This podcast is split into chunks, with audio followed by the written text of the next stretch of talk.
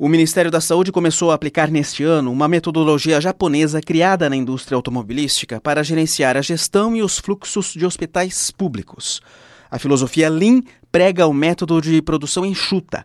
No caso dos serviços médicos vinculados ao SUS, a meta é organizar o fluxo de pacientes e evitar, por exemplo, demora no atendimento de urgências e emergências. Professora do Departamento de Política, Gestão e Saúde da Faculdade de Saúde Pública da USP, Marília Luvison se diz preocupada com modismos.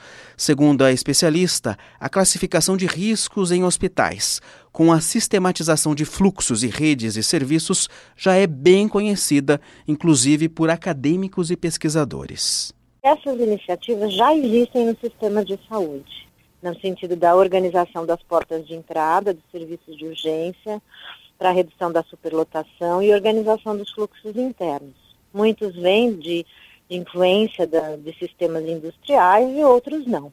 Acho que é fundamental que os serviços de saúde, em particular os hospitalares, organizem suas portas de entrada para minimizar o ônus que é um serviço de porta aberta, onde você tem uma certa imprevisibilidade da demanda. Uma outra questão, tem uma certa cultura e uma expectativa de pronta resolução dos problemas de saúde que não estão sendo resolvidos nos serviços ambulatoriais, né?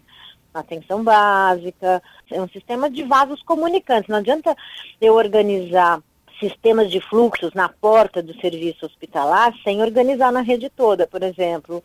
Você diz, ah, vamos fazer classificação de risco. Classificação de risco é preconizado no SUS há muito tempo, é feito pelos hospitais há muito tempo.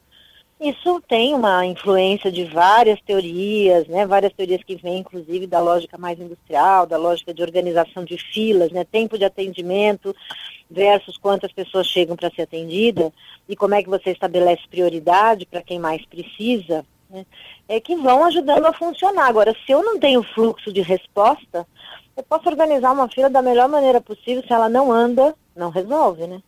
Para a especialista da USP, a grande dificuldade de implementação de métodos de gestão é a discussão e o compartilhamento com os mais diversos integrantes, além de estruturas e recursos adequados.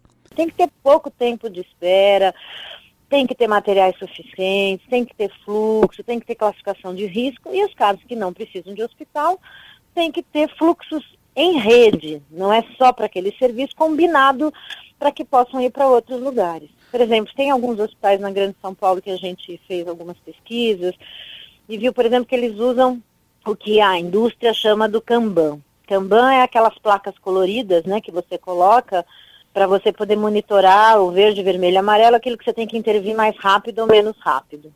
E você pode fazer isso monitorando o tempo de permanência nos hospitais. Se um paciente está começando a ficar muito tempo, você bota uma placa vermelha e identifica como um caso, como eles disseram e dizem nesses sistemas mais inovadores, tem que monitorar esses tempos. Então, eu faço uma classificação de risco e eu monitoro os tempos. A partir desse tempo está fora do parâmetro, eu preciso intervir. Então, veja, tem uma combinação em rede e tem lugares que conseguiram fazer isso, que é o que a gente chama de gestão de alta. Análise da professora Marília Cristina Prado Luvison, da Faculdade de Saúde Pública da USP. Em São Paulo, pelo SUS, a filosofia Lean foi usada pela primeira vez no Hospital Geral do Grajaú, na zona sul da capital. Fábio Rubira, para a Rádio USP.